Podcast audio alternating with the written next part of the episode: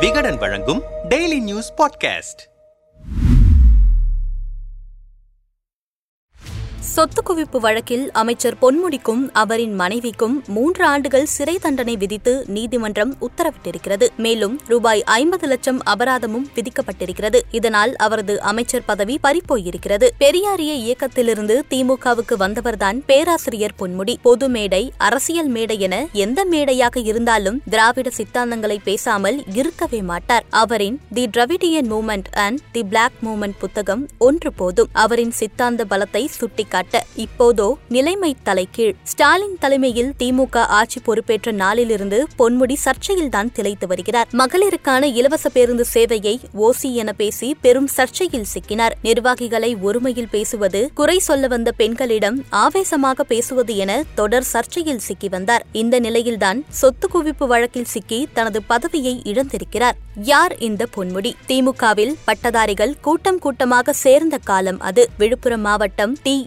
இடையார் கிராமத்தில் கந்தசாமி மரகதம் தம்பதிக்கு ஆயிரத்து தொள்ளாயிரத்தி ஐம்பதாம் ஆண்டு ஆகஸ்ட் மாதம் பத்தொன்பதாம் தேதி பிறந்தவர்தான் பொன்முடி என்ற தெய்வ சிகாமணி. கல்வி பொருளாதாரத்தில் மேம்பட்ட குடும்ப பின்னணியிலிருந்து வந்த காரணத்தாலோ என்னவோ எம்ஏ வரலாறு எம்ஏ பொது நிர்வாகம் எம்ஏ சமூக அறிவியல் பி. எட் பிஜிஎல் பிஹெச்டி என டிகிரிகளை வாங்கி குவித்தார் பொன்முடி. பள்ளி ஆசிரியர்களான பெற்றோரைப் போல கல்லூரியில் பேராசிரியராக பணிபுரிந்தவர் திராவிட இயக்கத்தின் மீதான பற்றினால் அரசு கல்லூரி பேராசிரியர் பதவியை துறந்து திமுகவில் இணைந்தார். மறைந்த முன்னாள் முதல்வர் கருணாநிதியின் தீவிர விசுவாசியான பொன்முடிக்கு முதன் முதலில் ஆயிரத்து தொள்ளாயிரத்து எண்பத்தி ஒன்பதாம் ஆண்டு விழுப்புரம் தொகுதியில் போட்டியிட வாய்ப்பு கிடைத்தது. நாற்பத்தி ஏழு புள்ளி பதினெட்டு சதவீத வாக்குகள் பெற்று திமுகவுக்குள் கவனம் பெற்றார். தேர்தலில் வெற்றி பெற்ற அவருக்கு மக்கள் நல்வாழ்வுத்துறை அமைச்சர் பதவியை கொடுத்தார் கருணாநிதி. இதன் மூலம் தமிழ்நாட்டு மக்களின் கவனத்தை பெற்றார் பொன்முடி. ஆயிரத்து தொள்ளாயிரத்து தொண்ணூத்தி ஓராம் ஆண்டு நடைபெற்ற தேர்தலில் அதே விழுப்புரம் தொகுதியில் போட்டியிட்டு தோல்வி தோல்வியடைகிறார் ஆயிரத்து தொள்ளாயிரத்தி தொண்ணூத்தி ஆறில் மீண்டும் விழுப்புரத்தில் வெற்றி பெற்ற அவருக்கு போக்குவரத்து துறை ஒதுக்கப்பட்டது. இரண்டாயிரத்தி ஒன்று மற்றும் இரண்டாயிரத்தி ஆறில் மீண்டும் விழுப்புரத்தில் வெற்றி. இரண்டாயிரத்தி ஆறில் ஆட்சி அமைத்த கருணாநிதி பொன்முடிக்கு உயர்கல்வித்துறை கனிம வளத்துறை அமைச்சர் பதவியை கொடுத்தார். அது மட்டுமல்லாமல் கட்சிக்குள்ளும் அவருக்கு உயர் பதவிகள் கிடைத்தன. இந்த காலகட்டத்தில் வருமானத்திற்கு அதிகமாக சொத்து சேர்த்ததாக ஜெயலலிதா தலைமையிலான அரசு பொன்முடிக்கு எதிராக சொத்து குவிப்பு வழக்கை இரண்டாயிரத்தி பதினொன்றில் பதிவு செய்தது. அதன் அதன்படி வருமானத்திற்கு அதிகமாக ஒன்று புள்ளி ஏழு ஐந்து கோடி ரூபாய் அளவுக்கு சொத்துக்கள் சேர்த்ததாக லஞ்ச ஒழிப்புத்துறை தரப்பில் குற்றப்பத்திரிகை தாக்கல் செய்யப்பட்டது. இந்த வழக்கு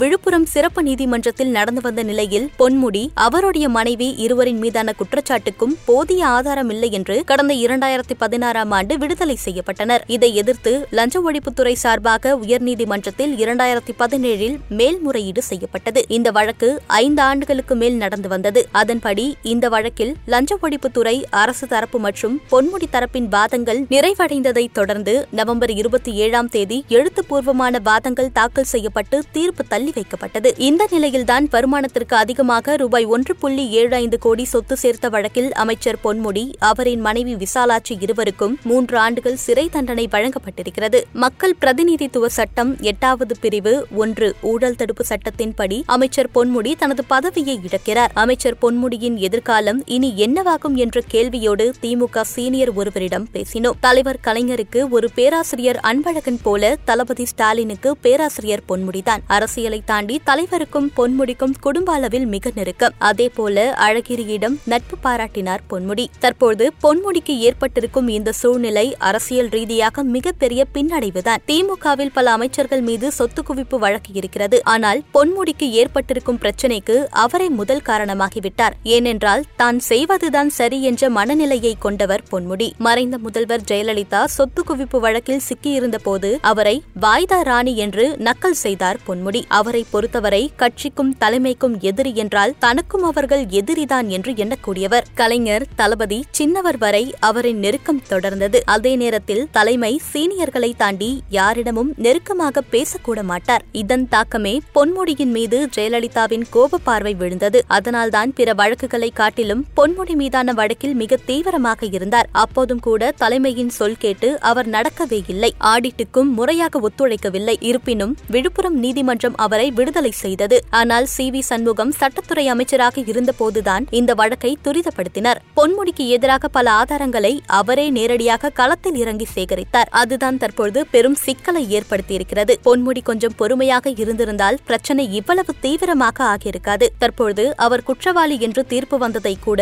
விழுப்புரம் திமுகவினரே ரசிக்கத்தான் செய்கிறார்கள். பக்கத்து மாவட்ட தலைகளும் குஷியில் ஆரவாரம் செய்கிறார்கள். அந்த அளவிற்கு சொந்த மாவட்டத்திலேயே வெறுப்பை சம்பாதித்து வைத்திருக்கிறார் பொன்முடி என்கிறார்கள். இதே போன்ற நிலைமையில்தான் முன்னாள் அமைச்சர் செல்வ கணபதியும் இருந்தார். ஆனாலும் அவருக்கு கட்சி உறுதுணையாக இருந்தது. தற்பொழுது தீர்ப்பு முப்பது நாள்கள் நிறுத்தி வைக்கப்பட்டிருக்கிறது. தலைமை எடுக்கும் முடிவை வைத்துதான் பொன்முடியின் எதிர்காலம் இருக்கிறது என்றார் விரக்தியுடன். சொத்து குவிப்பு வழக்கில் தண்டனை பெற்றிருக்கும் பொன்முடி மீது செம்மன் வழக்கு ஒன்றும் நிலுவையில் இருக்கிறது. இதை பயன்படுத்திதான் அமலாக்கத்துறை அவரது வீட்டில் சமீபத்தில் சோதனை நடத்தியது. அந்த வழக்கும் சூடு பிடித்தால் பொன்முடியின் நிலைமை இன்னும் மோசமாகிவிடும் என்கிறார்கள் விவரப்புள்ளிகள்.